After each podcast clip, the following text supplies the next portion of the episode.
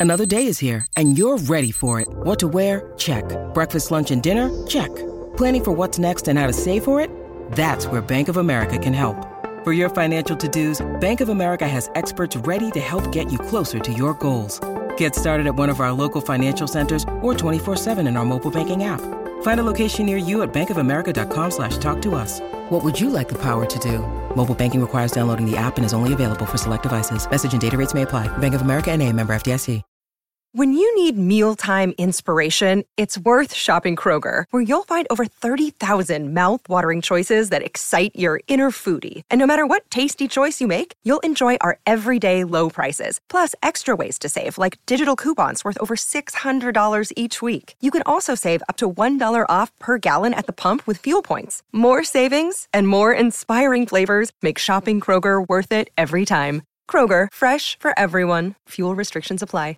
Hello, everybody. This is Marshall Poe. I'm the editor of the New Books Network. NBN listeners like to read books and buy them. So we thought we'd tell you that right now, our friends at Princeton University Press are having a remarkable site wide sale. You can get 50% off books, including ebooks and audiobooks, with the code 50, F I F T Y, at checkout until May 31. You can save some real money on Princeton University Press books. I encourage you to go there and check it out. Welcome to the New Books Network. Welcome to New Books and Film, a podcast series on the New Books Network. I am your host, Joel Cherney. My guest today is Erin Keane, author of Runaway Notes on the Myths That Made Me, published in 2022 by Belt Publishing. Erin is editor in chief of Salon.com and also the editor of the Louisville Anthology, also published by Belt. In her new book, Erin reviews her investigation into her mother's life as someone who spent much of her early time running away, often with new identities. Erin also talks about her own early life and her extended family. Throughout, she talks about movies and other media that affected her. I hope you enjoy my interview with Erin Keane. Hey, Erin. Hi, how are you, Joel? I'm fine. I'm talking with Erin Keane, who is author of the book Runaway Notes on the Myths That Made Me. Of course, Erin also has a day job. She's the editor in chief at salon.com. Um, but she's and she's done a lot of other writing and, and, and work. So I'm hoping that uh, even though this is being published as New Books and Film officially, but it'll appear on a lot of different New Books uh, channels, uh, that everyone will find the book interesting, even though it's not really a typical film book. But we'll we'll talk about that as we go. So, uh, first thing, uh, Erin, one of the things we talked about briefly before I started recording is that we're both in Kentucky. Um, from reading the book, I know you spent a large part of your life in Kentucky. Um, uh, didn't you spend where, did you first live because i know you said a small town in Kentucky that you were at, and now you're in Louisville. Right. So my family moved around a lot when I was younger. In the book, um, you'll learn that, or readers will learn that I was born in New Jersey. And um, uh, when my parents separated, uh, my mother moved us to Arizona, where her parents had retired to um, from DC. So, um, and then from there, actually, we moved to Germany for a little while and um, when we moved back to the states my grandparents had moved again and um, well they had all of our stuff really all of the things that we had left behind in storage when we moved to germany for a couple of years. And um, my grandmother grew up in western kentucky. So um, they had decided to move again. Um, they were a military family and i think you know, being on the move just sort of suited them a little bit. So they moved to Kentucky right before we moved back. So instead of moving back to Arizona, which is what I, you know, I think we assumed was going to happen, we moved to Kentucky instead, to Western Kentucky. So I um, ended up, you know, going to school and sort of finishing growing up in um, outside of Paducah mm-hmm. in the western part of the state. And I came to Louisville for college and um, have uh, managed to forge a career here as a writer and an editor, and um, yeah, and have just ended up staying. Yes, uh, I'm from actually my hometown is Cleveland, which of course is one of the reasons why I, f- I follow Belt Publishing so care- so closely. They're the people who published your book, and they are a Cleveland small publisher, and I try to read or at least look at everything they do. They are my personal heroes as far as publishers and the fact that they have a Cleveland connection. They've written a lot of books, not only about Cleveland, but you actually edited a collection for them called the Louisville Anthology. They've done a number of anthologies about cities in mostly in the Midwest. The belt part is Rust Belt, obviously, as far as the name of the company. So I'm glad that uh, you've already worked with them, but that I hope your experience, and it sounds like it, your experience with Belt has been great. Yeah, they're my heroes as well, actually. Um, I had a wonderful experience editing the Louisville anthology. Um, it came out during the, you know, we started the project before the pandemic, and then um, it came out in the, you know, fall, winter of 2020, and then into early 2021. So all of the, you know, big ideas I had about local events celebrating the anthology, of course, you know, went by the wayside, and we were doing everything virtually at that time. Um, at the same time, I was um, in January of 2021. I remember, so I, I was volunteering at the um, at Louisville's um, health department's vac- uh, vaccine center once the vaccines became available.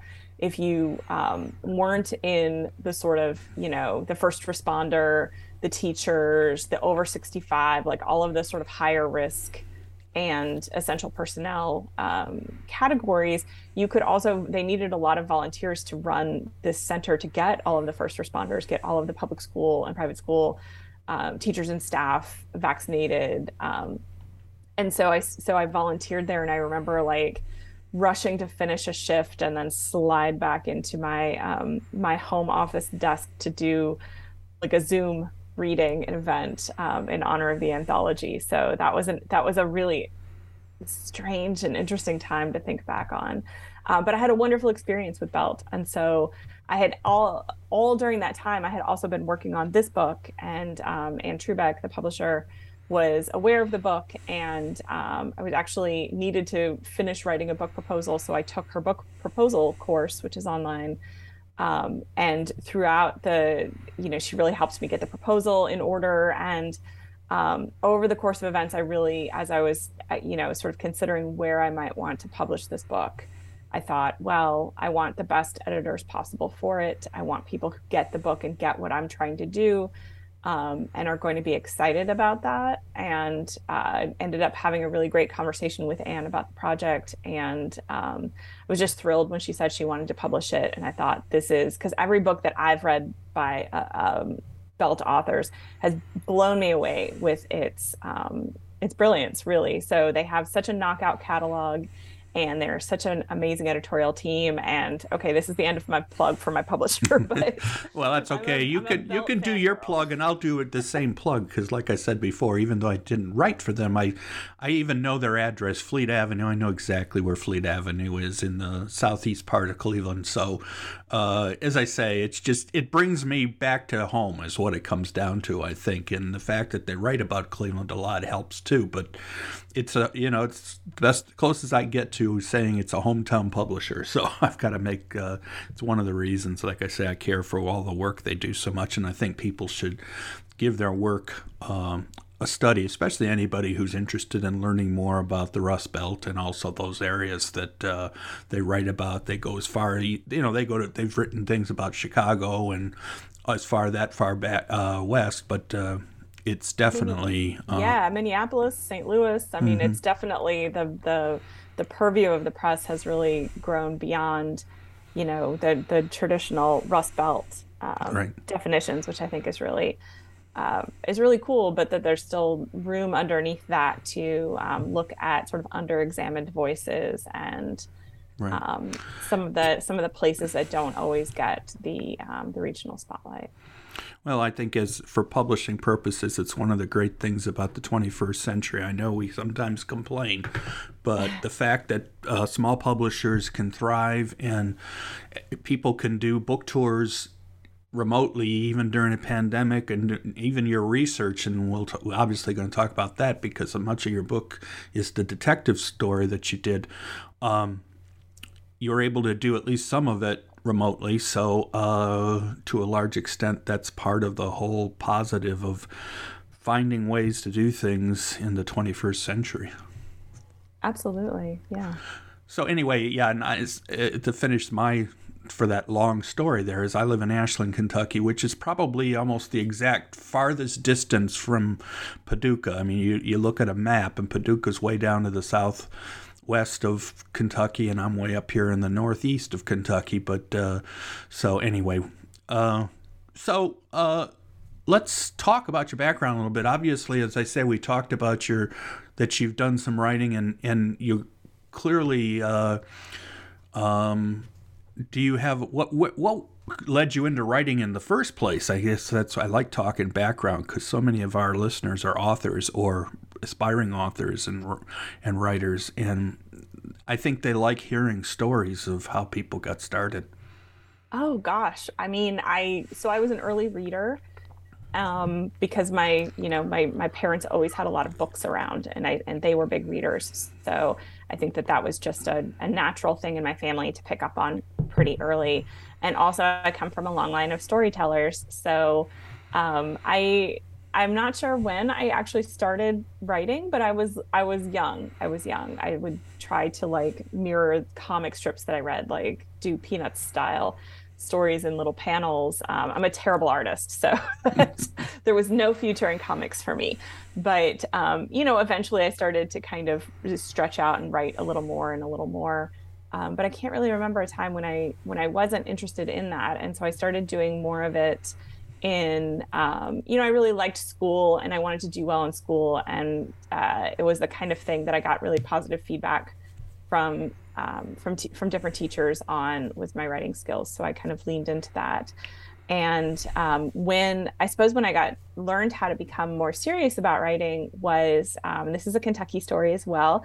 The Governor School for the Arts is this fantastic program in Kentucky that offers a um, it's a competitive thing in the summer. You have to audition to get in, but they um, they put you on a college campus for several weeks and you're immersed in your creative discipline.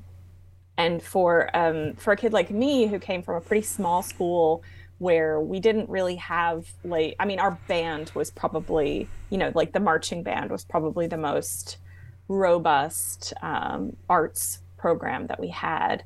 Um, there's certainly what you know i think creative writing was maybe one half of a semester of one elective course you could take. I had never met a professional writer before. And so this was the summer before my senior year in high school.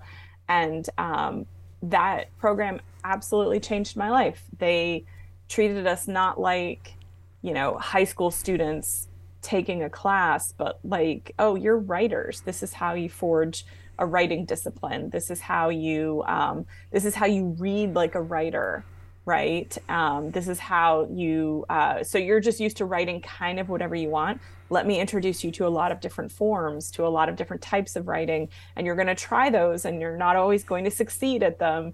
But the, you know, the attempt and the and the gradual work is how you master. And that, you know, Governor School for the Arts, it did. It changed my life. So I would say that that was the really laid the foundation for me as a writer. Um, I, you know, I did some creative writing in college, but also journalism. And where'd you um, go to college? I went to Bellarmine here in Louisville. It's a, you know, a small private uh, liberal arts school with a Catholic affiliation. It's not run by the archdiocese mm-hmm. or anything, but you know, in, in the Catholic tradition and um, but also did you know studied studied journalism as well. And um, but I, I, ended up back in um, at Spalding University which is also here in Louisville um, to get my MFA and I actually got my MFA in poetry. So that was my poetry was my first love and um, one that I hope to come back to someday. But I have not I have to confess I have not really been able to think in poems for a while. It's a different muscle. And so having lived in in essay for this long, I um, I probably need to put myself back in a workshop myself to get back in the poetry mindset. You've actually published a couple of collections of poetry, right? I have, yeah. So that's like you know what I thought after my MFA was okay. You get your book of poems, you go out on the job market, you get a job teaching creative writing. Um, and this is you know this is what my professors had done this is the, the path that i was sort of being groomed for and kind of leading myself toward and then my first collection of poems came out from a small press called Word Farm. It's called The Gravity Soundtrack. And it came out right in 2007. So, like, right when, um, right before the big crash of 2008 and the Great Recession. And so, all of the jobs that I was applying for, all of the academic jobs, like searches were being canceled one by one. You know, suddenly um, there just weren't as many opportunities anymore. You know, universities were really having to um, to cut back on hiring.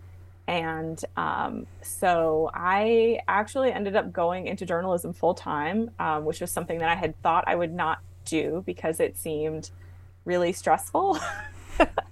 and I thought maybe I want a different, quieter kind of life. But I also really wanted to write full time, and um, an opportunity presented itself to um, join the the staff of the Courier Journal, the daily newspaper here in Louisville. Um, and so I took that path instead. So I have, uh, you know, I work in in media full time, and then I write my own work on the side.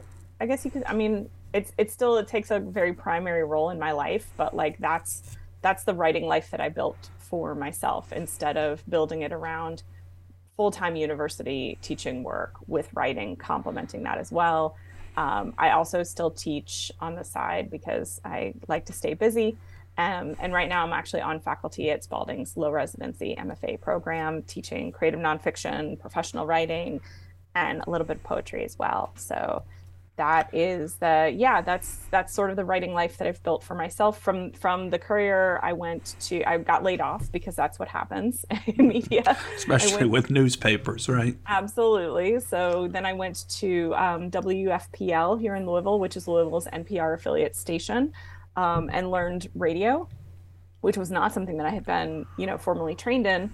And um, from there, uh, I was uh, freelancing at Salon uh, a little bit on the side, writing about pop culture. And um, when a position opened up on the culture desk as a staff writer, um, I, I moved over to remote work. So I've actually been working remotely since 2014, um, this month, actually. So this is my right around now is like my eighth year, eight year anniversary of working from home. Yeah, I, so work, I yeah, so yeah, I understand the remote work before it was a thing because I've done the same thing. So I worked yeah, for four years full time for a university as a librarian, all remote. Wow. Never met wow. my coworkers in person ever. Yeah, I go up to New York a lot. So I ended up kind of working my way up the masthead from writer to desk editor to managing editor to executive editor, and now I'm editor in chief. So I do go up to New York, um, where some of our staff is still located, uh, but we have a pretty remote workplace at this point.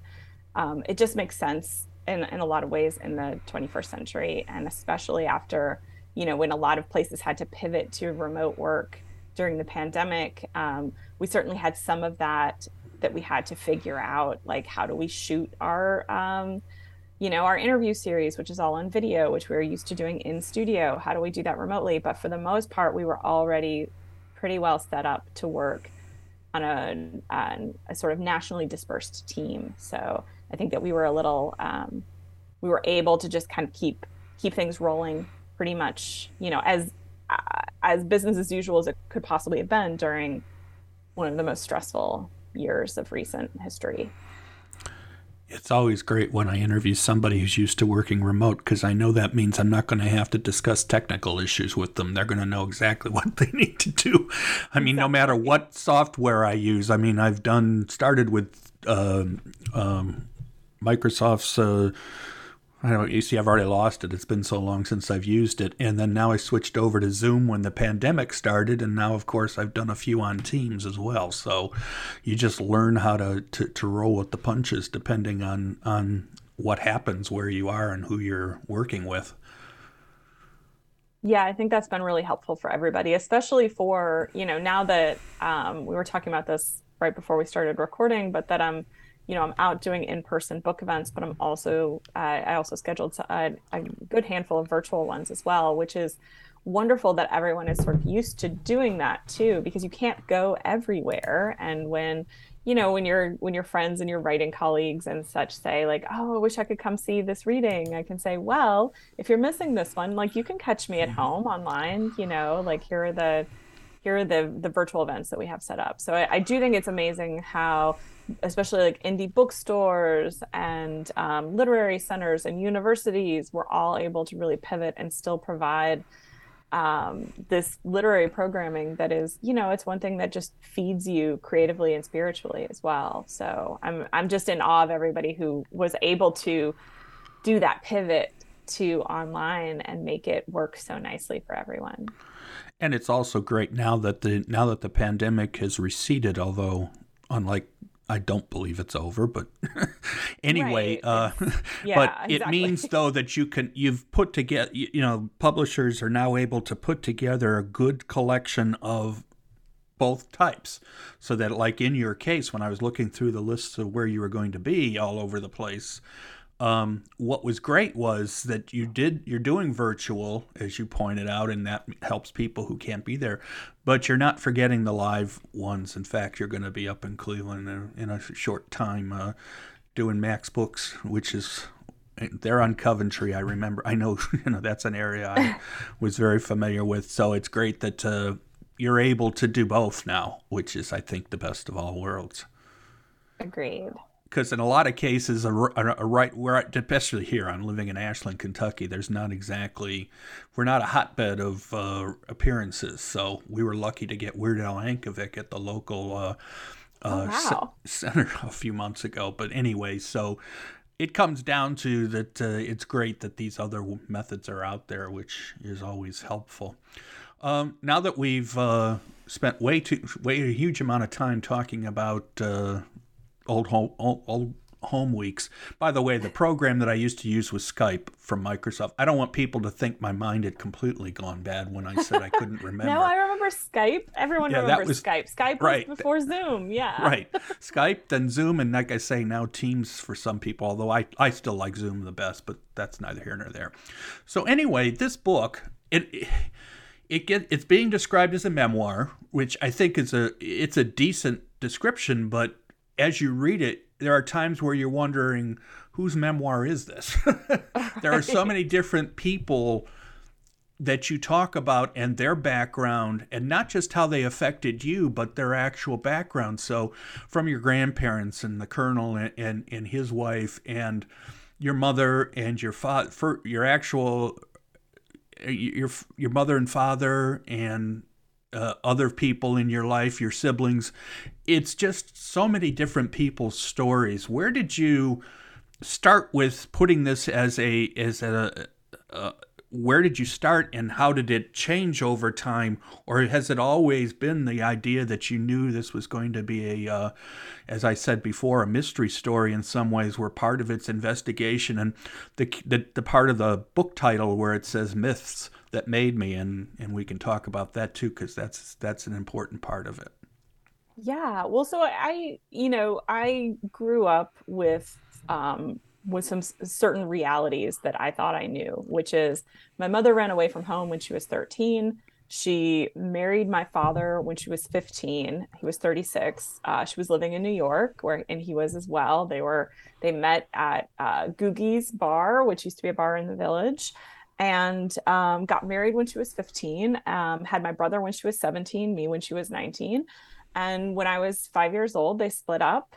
and um, during that they they separated but did not get divorced and during that year that they were separated my father died um, so he became a sort of you know, kind of unknowable figure and yet one that sort of loomed large in my in the background of my life and definitely in my in my heart and in my psyche. You know, he was the the parent who um, could kind of become in absentia anything that I wanted him to be because he wasn't there you know? As i as I, I sort of joke about this but my mother just had to be my mother right? Like mm-hmm. she was there for everything for every birthday for every you know milestone and you know the the, the good days and the bad and all of the sort of mundane stuff that goes with child rearing so and he became a sort of you know i, I think about him in the same way i, I thought about him con- conceptually in the same way that one might a celebrity someone that you feel you know very well and intimately and have a deep connection with but someone who's also ultimately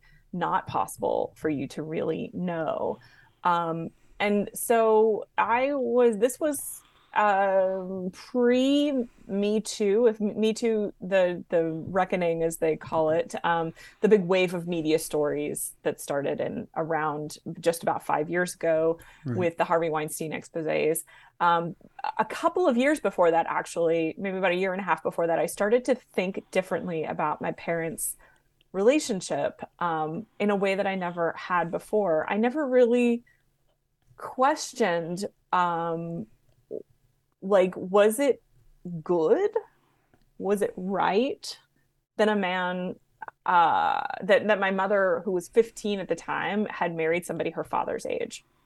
Um, in a way that and no and as far as i could tell nobody in my family ever really talked about the fact that my father was a very flawed person. He was a heroin addict for many years. When he met my mother he was on methadone so he was not um, he was you know he was not using heroin but he still drank an awful lot as well and um, was sort of you know didn't always have the most stable employment history and wasn't always you know perhaps the most stable person. But like so those were faults that i was aware of. But to my recollection and really to my perception nobody ever really talked about it not being like being sort of shocking or kind of not okay that he had married someone who was still uh, basically a, a, kid, right?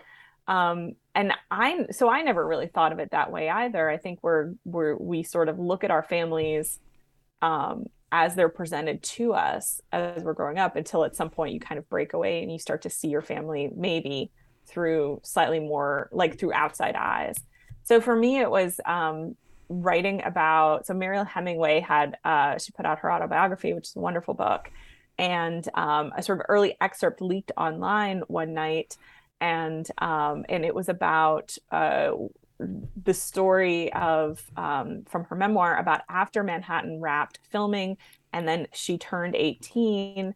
Um, that Woody came and visited her and her family. Um, at the family home. And at some point, the idea was broached that maybe she should go to Paris with him.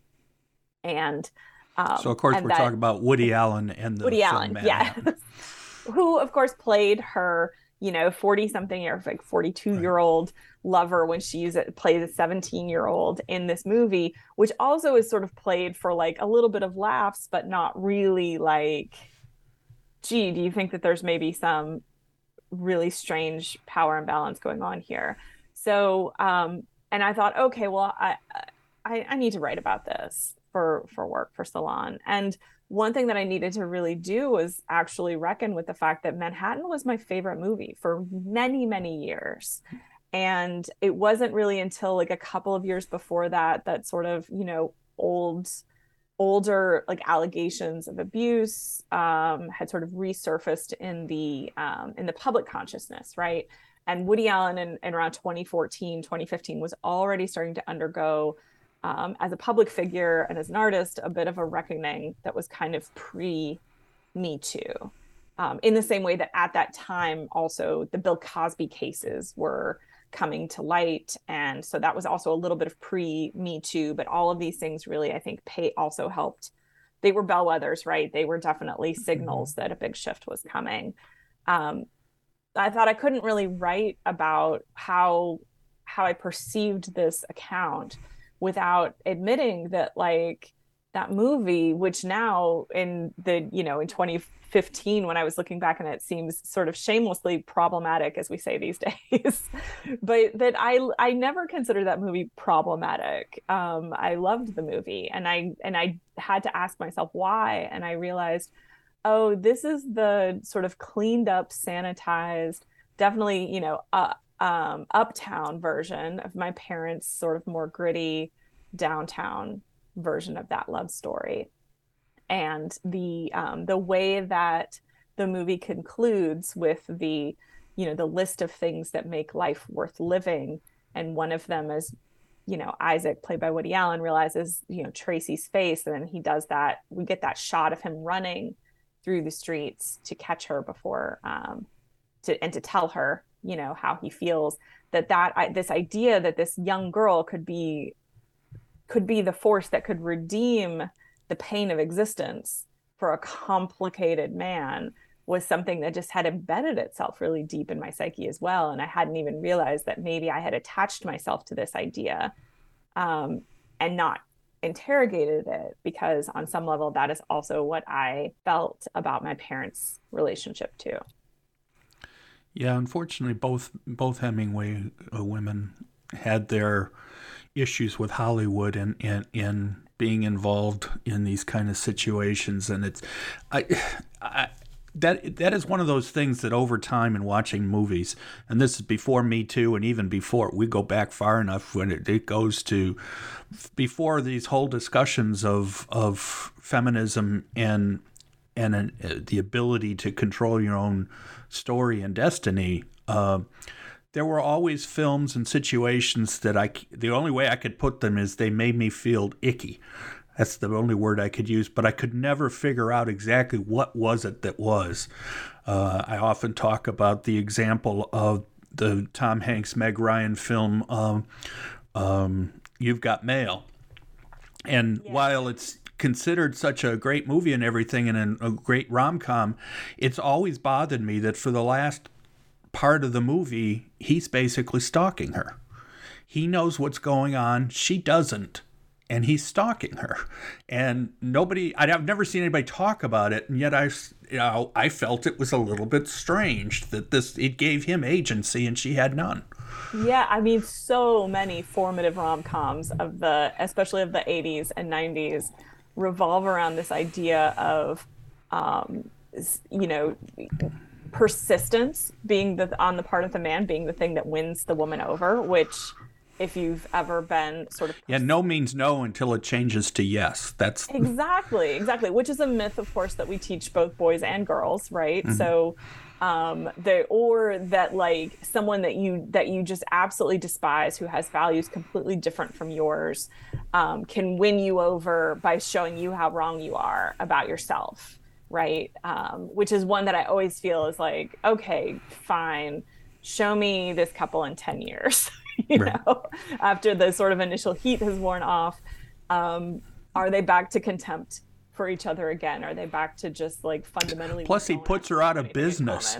He still puts her out of business, oh, even though. He... oh, it's so yeah. The the the the way that that was sort of a hard, like you know, also foretelling a lot of things. Um, and it was a bookstore that she ran, so, a, a kid's bookstore. My God. So painful, anyway. so painful. Yeah, but but at the same time, so charmingly filmed and so um, mm-hmm. you know, and the and the performance and written by a woman. Lovely. Right. Yes, exactly. Because we're not, you know, I, I think that this is the thing that I I didn't want to sort of shy away from my own tastes as they were because um, even though yes, I'm a woman, I've always identified as a feminist. I was raised by a feminist but like that doesn't mean that i was immune to um, you know forces that shape your what you consider to be okay and not okay you know forces shaped by the patriarchy to use a, a big loaded word um, and that like have calibrated us from from birth because we're just immersed in the culture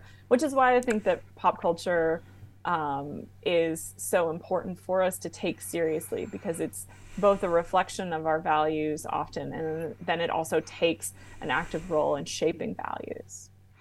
And of course, much of the book, uh, even though much of the obviously the there's so much story here, there, the, the the pop culture and how that that's probably the part that's most your story is yeah. the pop culture part as opposed and and how those things affected your growing up because obviously uh, the book only goes as far as Arizona for you, right? That's pretty much where you end it when you folks are in Arizona, and and that be or almost maybe you've moved. I forgot now at the end.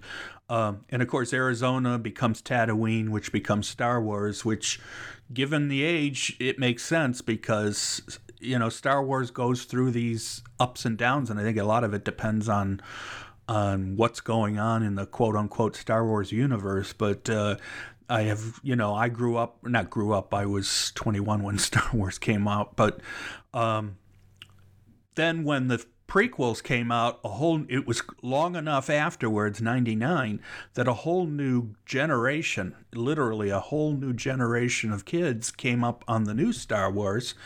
And then it happened with the sequels as well, although less so because they weren't as successful. But it to me, I think it it does work well a, a, as a metaphor for generational um, understanding of pop culture.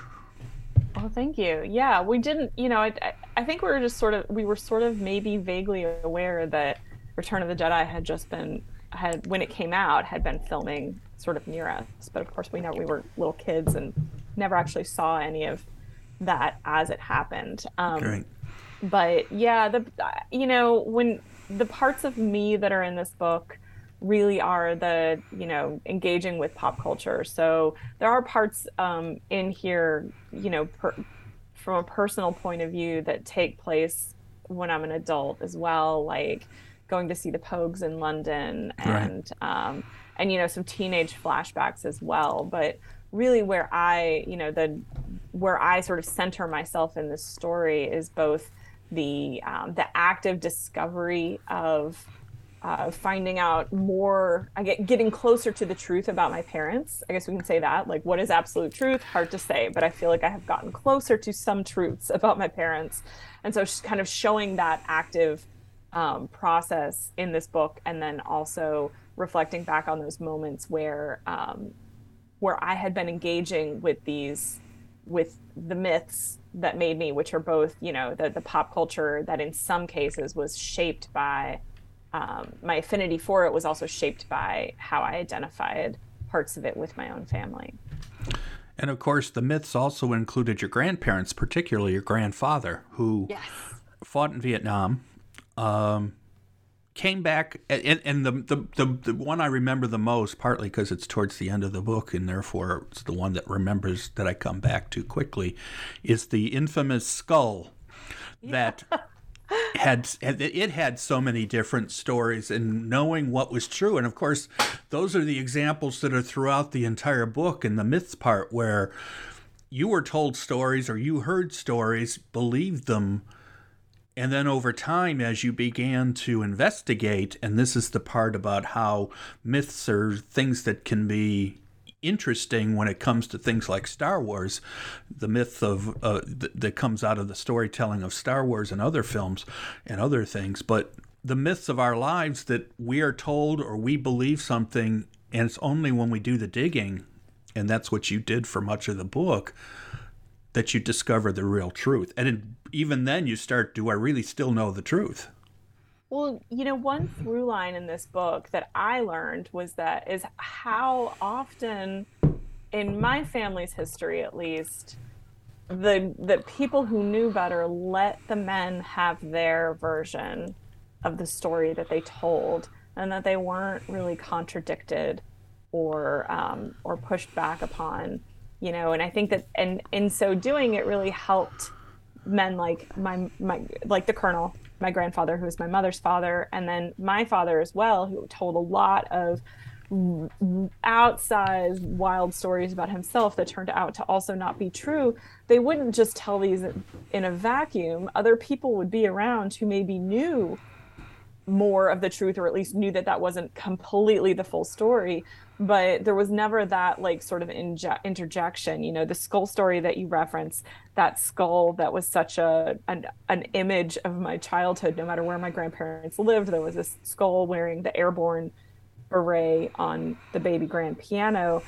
Um, in in my version you know because the version that the colonel told that that was uh, you know sort of purloined from a graveyard in a small french village when they were stationed overseas and um, it wasn't until after he died that and then later i went you know asked my mother like well so tell me the story again. And she just kept going. And as it turns out there are whole parts of the skull story. I won't spoil it for the book but that right. like grandfather left out of the narrative that have to do with her and her active role in how the skull that i had grown up with had ended up on that piano. And so I always thought that that was. I, and it goes past it, and it goes past his death. That's where yes, the story. Yes, exactly. So, long story short, I really wanted the skull after he died, and um, and I ended up not getting it. And then, um, you know, I really had to press my mom on. Okay, tell me again. and where did and then where did the skull go from there um, you know in my mom was really generous with her stories um, when i was working on this book but i really had to approach her not like my mother um, but more like a, a source. So i interviewed her like i would any source that i wanted to do some deep reporting on. And she was you know i'm lucky that she decided to be pretty patient and roll with it. And i think maybe she felt you know sure maybe it's time that these stories do get told. Um, but we had so many very long interview sessions, really, where I would just press her for details and try to nail down timelines in a way that I never had when you're just listening to people in your family tell stories, right? They tend to stop the story where they want to stop it or kind of curve it off into an, a different related story. Um, and so I was really, I was pretty fortunate that she really let me actually be a little more professional about this and, um, and try to actually get as close as I could to a full narrative down. Um, but yeah, that m- my grandfather was so um, such a larger than life character. He was a he retired a retired lieutenant colonel in the army, um, a career army man, and he went to Vietnam twice um, as an officer because um, that was a to volunteer instead of wait to be sent was a good way to make yourself a candidate for promotion and the whole family was you know all in on his military career because that's what that's what was leading to the upward mobility for for my family so um, you know to that end my mother was uh, the children were expected to be you know part of the package right if you can if you can't keep your family in order then what does that say about you as an officer? Um, as far as this is what this is what I gleaned about military culture of the time from talking to my mother and her brother. Um, and so, you know, my grandfather really idolized John Wayne, and so I write in the book about. Yeah, you talk watching... about some of the John Ford uh, yeah. uh, westerns. Yeah, the you know the man who loved who shot Liberty Valance is, is one of my favorites of his. But I really started rewatching The Searchers and I watched it several times in the course of writing this book and tried to imagine how that movie maybe had shaped his response to when my mother ran away for the second time because my the first time she ran away he was in Vietnam and then the second time he was in North Carolina. He could have gone looking for her. And um, as far as I know, he didn't. So that was a question, I guess, that I had started to have, you know, too too long after he passed away to ask him. But why did he not, you know, move heaven and earth to try to get her home? Because a kid on the road is in danger and so I really had. Yeah, you talk about that, that, he's just up by ninety five. So I mean, you know, yeah, it turns out you were very, they, she was pretty close, and uh, of course the she came home partly be well, you know, he was the catalyst for her to come home the first time when he when he, she finally calls her mother and mother says, "Well, you better get home because we're moving." and that's your father right there. You know, he's too. coming home. Your your father's coming home, and we're moving yeah and so that you know when i and it wasn't until um, i will i really credit milos forman and his film taking off which i had not seen until i started working on this book um, with helping me maybe become a little more sympathetic to my grandparents also at the time. You know that when i was writing this book i was really i think i was pretty angry with them for what i was perceiving to be their not apathy exactly but the, their anger with my mother for being so wild that you know that she was not being a credit to her father and to the family by by running away and taking off which is just such an amazingly funny and poignant movie um, and made around shot around the same you know 1971 so it's contemporaneous was the was really the first movie that i saw maybe the only film that i saw like this that was that didn't treat it like a you know an after school special or cautionary tale and like the girl who runs away doesn't die. You know, there's no big tragedy to it. It's a comedy. It's a bit of a farce. And looking at, you know, um, is it Buck Henry as the father who's sort of trying to find his daughter, but is really also just caught up in his own life and his own midlife crisis. Um, ended up making me a lot more have some empathy for my grandparents who just did not really i think probably like a lot of folks of their generation did not really understand um, their children and what they wanted.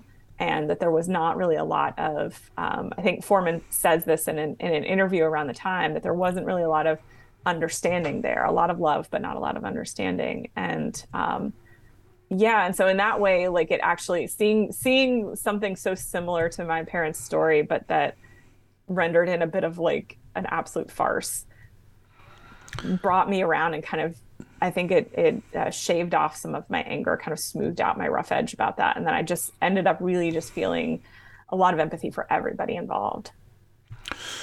And one of the reasons that I one of the other things that I found so interesting in the book, and it's it's something where um, I teach uh, college history, and a lot of the one of the classes I teach is a gen ed course. So of course these are students who don't plan on studying history in any way, shape, or form. Often are coming in kicking and screaming, but uh, based on their high school experiences with history. But anyway, we talk a lot about primary sources in the class and the importance of primary sources to try to get stories because secondary sources it's somebody's interpretation where with a primary source you can often get a better sense. But one of the things we talk about is the concept of memoirs and journals the kind of thing where you learn about the person the famous person or the person that's the important part of the research but you're learning about it from a you're still you're definitely learning about it from a specific point of view and how primary sources still need to be reviewed and in some cases more so for not just bias but truth. And i think that's of course the main focus of the of the book is the idea of runaway and, and notes on the myth that made me is that your mother was a runaway but we also hear the story of other runaways as part of the story. But you had to do a lot of digging because yeah. the truth and falsity of what was going on. Where did you, I mean, did you already have some of that digging knowledge from your work as a journalist, or was it something that you had to learn how to do some of that? No, I really didn't know what to do except to treat it like a reporting project at a certain point. You know, my father, my father died when I was, like I said, when I was five, five and a half. Um, he has one sibling and she's uh, my aunt is a sister of charity. And she was really she was very immersed in um, this is going to sound way more drastic than it is because sisters of charity are out you know doing work in the community but she was very immersed in convent life during the time during a period of time in my father's life that preceded when he met my mother and so I, I could I could show you know he graduated he I knew when he graduated from high school you know in the 50s and um, and I knew he was a Marine so I knew that. I had his basic training graduation class um, photo and um, but I didn't really know like how long he was in the Marines or you know and, and and what I had was some stories that he had told my mother who had then told us about some you know big legendary exploits right? Um, and then I know where he was in 1972 when he met my mother. And so there's about there was about a 10 year period that I couldn't really account for in my father's life. And I knew that over that 10 year period was also a heroin addiction.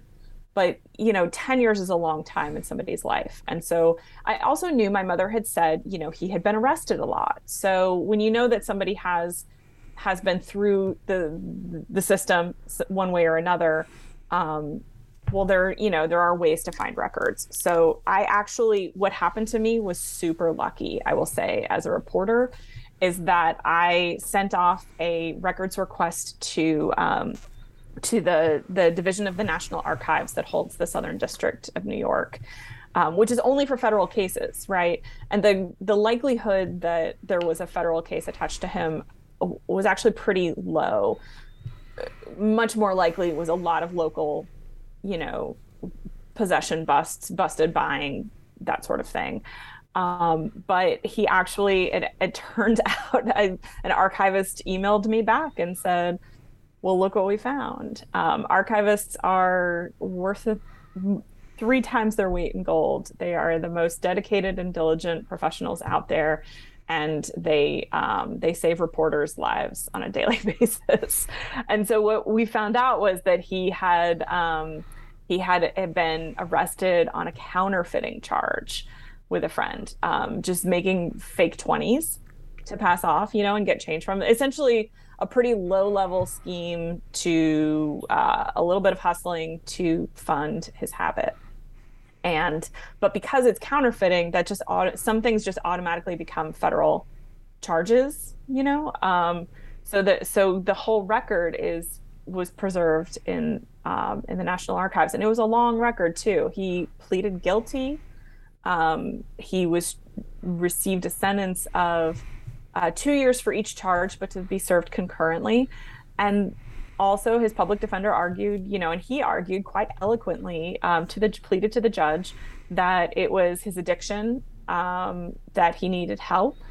And so the judge remanded him to um, hmm. basically said, you don't have to serve out the sentence if you'll go to rehab. And rehab at the time, you know, this is the early mid 1960s wasn't as widespread as it is today and definitely wasn't as widespread you know in the public consciousness as it was say after you know the betty ford center was founded um, but there was, and this is comes back to Kentucky. Right, I know, was, I, I, know yeah, where you're going. Like the um, he, he could take the Lexington Cure, as the jazz musicians called it. He could go to the narco farm, um, which was a you know the the first sort of like institute that the federal government founded in the in the 1930s to both rehabilitate drug addicts and to study drug addiction. Um, in Lexington, Kentucky. In Lexington, Kentucky, which I had no idea that he had ever been through there. And through there he was several times because he would get just detoxed and then he would sort of take off at clearly minimum security. um, and so this went on over and over again. He would abscond. He wasn't checking in with, you know, like his, his, uh, you know, the probation officers couldn't find him. Officers of the court couldn't find him. He'd be hauled back in in front of a judge he would plead his case again. He would get sent back to Lexington.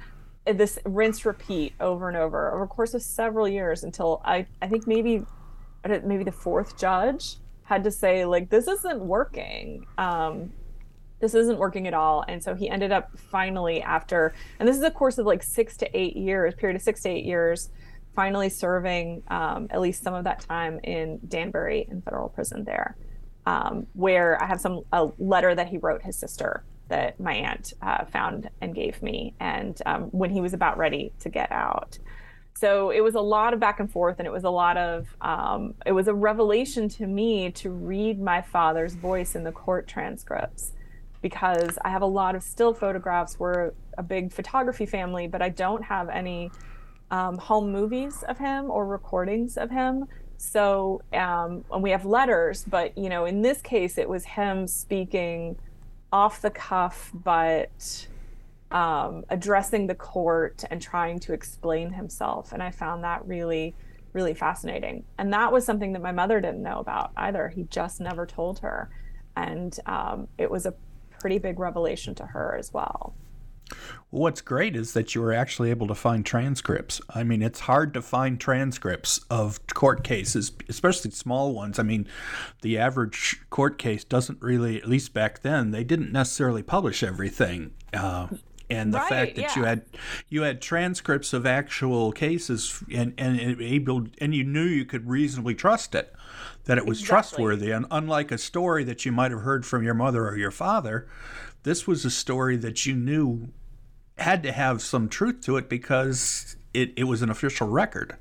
Yes, the official. I mean, of course, as as we all know, official records sometimes also need to be questioned. But this one was pretty cut and dry. It's he admitted that he did this, and it was right. They had no reason to fake anything. Right, right. And so there's a lot of there's like actual stamps on some of the cover sheets that were scanned in for me of you know when he was picked up again, and um, the sort of handwritten notes of where he was found and um, yeah, that was that just ended up being the the most interesting um, details that I found. But then another, and I did go looking. I went into New York City archives and looked and looked for um, you know for state cases instead, hmm. um, and nothing felony showed up. You know, so in that regard, probably any other arrests that he had had. And he had been arrested before this, according to his um, his public defender, who had pointed out, you know, yes, he has an arrest record, but they're all minor offenses. You know, he's a fine-looking young man from a you know a nice family, or however they worded it, which was very. You can tell that you know the defend the defender is trying to get him some leniency on the sentencing, but um, everything else, I guess, was probably pretty pretty small potatoes. There were no like felony indictments um, as far from that period that I could find. Just scrolling through the microfilm um, in the New York City archives myself. And of course, you went through the same kind of detective work with your mother because she ran away twice, had a different name each time, um, and had her own issues, both with as far as you know from what you were told, she had her own issues that w- would have possibly created a record both for herself or for people she ran into because runaway we haven't really talked about runaway the concept of runaways that much except in general and yet the whole book talks about is about runaways whether it be your mother the people she dealt with your father I mean, even you could say the colonel ran away to Vietnam. I mean, there are, there's the concept of mm-hmm. running away, and whether what went on while the person wasn't around, and how do you do you can try to find that out. Yeah. So before I even got to the the point where I was looking for official records, my mother, I um, I did a lot of research into.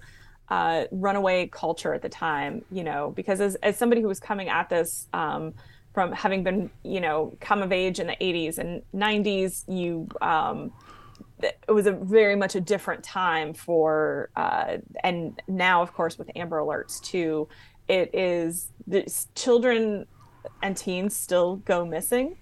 Uh, kids still run away from home, but it's a much different environment that they've run away into and a much different process for trying to find them and bring them home. Um, and one thing that I learned is that my uh, my mother is the only adult teen, you know, grown up teen runaway that I had ever met. But there were so many kids like her. Um, the Runaway Youth Act was uh, introduced in 1971 and went into effect in 1974. And in 1974, the national estimate of runaways in the US was somewhere around a million. So this is a real youth culture wave of kids taking off from home and a lot of times going to these um, you know centers of counterculture because they've heard about it they've read about it they've seen it on tv and it's not happening in whatever small town they're living in so they want to go seek it out right um, and for my mother, that was uh, almost accidentally ended up in Aspen first and found, wow, this is really cool. And there are all these kids just like me here. And from Aspen, hitchhiked to Boston. And then from Boston, hitchhiked to New York. Um, and then ended up going home from New York. And then the second time when she left home, the second time. And home was Kansas at the time, right? Kansas City or the Kansas area? In the can, yeah, the Kansas area. And um, after she uh, and then when they moved to north carolina the you know she really only lasted a few months less than a year just hopped a bus and went straight up to new york city and said this is where i'm going to be um, but yeah in nearly half the states at that time um, the police could take a suspected runaway kid into custody in massachusetts boston which was where my mother was arrested um, once was a state that policed status offenses those were actions that were criminalized based on the status of the offender. So, say if you were suspected of being under 18 or under 17 and your parent you couldn't prove that your parents had seen you in say 48 hours then you could be picked up for uh, truancy for being a runaway that sort of thing um, and according to uh, a congressional hearing testimony in 1972 55% of girl runaways in New York City at that time were aged like 11 to 14. So we're also talking about a lot of younger kids like my mother, um, not necessarily only 16 and 17 year olds too. And there's, you know, anybody who knows teenagers knows and adolescents knows there's a big difference between a 13 year old and a 17 year old also. Um, so that was kind of that was the backdrop against which my mother ran away. There were a lot of kids out there on the road. You could um, and I think this is where her military upbringing really helped her because she had already learned how to make really immediate, fast, tight friendships that didn't that didn't didn't have to stick, right? Because everybody moved every 12 to you know six to 18 months anyway on army bases. So kid army kids were used to making friends really fast and then being able to move on pretty fast as well. And i think my mother used those skills that she had on the road meeting up with other kids finding someone that she felt was trustworthy enough to hitchhike with you know so she wouldn't do it alone. There are all these rules that she sort of learned to follow about safety and hitchhiking because there were a lot of kids hitchhiking at the time way more than you see these days it was much more common, but that didn't mean that it was always safe just because it was common. Um, so yeah, so my mother told me that she she had said once or twice when I was growing up, well, you know, I was arrested in Boston once, and I was very fascinated by this. And I was like, well, what happened? Like, how did you know? I had seen, you know, like Night Court, right? you know, how does this how does this happen? And she was oh, she would always just sort of brush it off and not really tell the full story. Um, so in well, interviewing her for this book, I got the full story of how she was arrested in Boston, and it was for um, you know essentially for being sus- a suspected runaway, and um, she uh, ran away then again from the juvenile facility that she was remanded to. She just slipped away. Um, and I did not expect to be able to find any paperwork on this. But as a journalist, you know, and probably a historian as well, that you you have to even if you think this is there's no way that I'm going to be able to find documents on this, you still put in the requests. And um, I spoke to some folks in um, Massachusetts state archives who pointed me in the right direction and actually was able to get a um, you know there's three pieces of paper that were scanned they had to be sourced at a clerk's office. Um, my friend Emily, who lives in Boston, did me the favor of going and actually picking these up for me um, because they they wouldn't be you know scanned and mailed to me um, the way that the National Archives would do. So. Um, and you know, three pieces of paper that showed like this is when she was arrested. This is the judge that she went in front of um, here's the the not just the fake name of hers but the fake names she gave as her parents names. She said she was in her 20s and the fake names that she gave as her parents names made me laugh so hard because they were close just close enough mm-hmm. to my grandparents names that i immediately recognized them as being oh those are that's grandmother and grandfather's fake names. She didn't make them up wholesale. She just made them different enough that they wouldn't be able to find them yeah, I think the difference is a journalist uh, keeps looking for weeks most of the time, and a historian takes years to keep looking and keeps looking. exactly. yeah. And and never. I mean, you you give up because you have to get the story done, but not you know, historians tend not to give up. They're very patient people as far as that kind of thing is concerned. So, um, obviously, we've been through bits and pieces of the book and we've been talking for an hour. So I hope that's giving people the idea that how much information and and the stories that are involved and following along because the way you tell them you for in many cases the reader thinks okay this is what happened and then suddenly we discover well that's not really necessarily what happened and it's just the way that you're able to to to turn the table so to speak on the reader with some of these is, is i think one of the great parts about the book.